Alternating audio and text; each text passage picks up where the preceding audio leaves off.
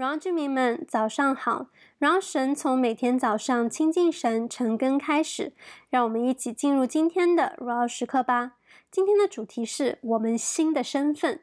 经文的内容是在彼得后书第一章第三到十节。在今天的经文当中，彼得彼得后书第一章的三到四节提到了神的性情。那为什么我们会有神的性情，以及神赐给我们的神的性情，具体指的是什么呢？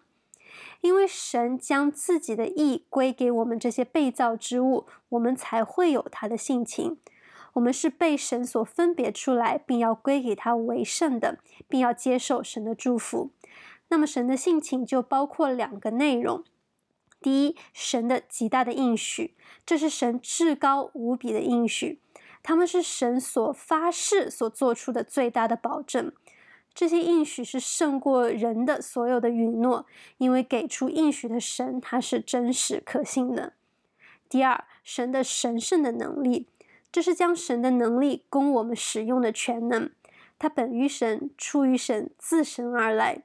神是至高至强，拥有无与伦比的权柄和能力的，神是无所不能的。那在接下来的经文当中，就说到我们需要加添基督徒的美德。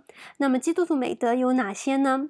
经文当中就写到，我们要在信仰当中加增的七种美德是：德行、知识、节制、忍耐、敬虔、爱弟兄的心，以及爱众人的心。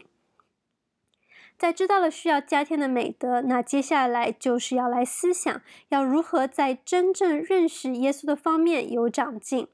那经文的五到八节就写到，我们需要来活出这七种美德，特别是在第十节就提醒我们说道：所以弟兄们，应当更加殷勤，使你们所蒙的恩召和拣选坚定不移。你们若行这样，就永不失脚。所以，我们需要操练这些美德，使我们成为实践者，而不仅仅只是停留在理性的认识上面。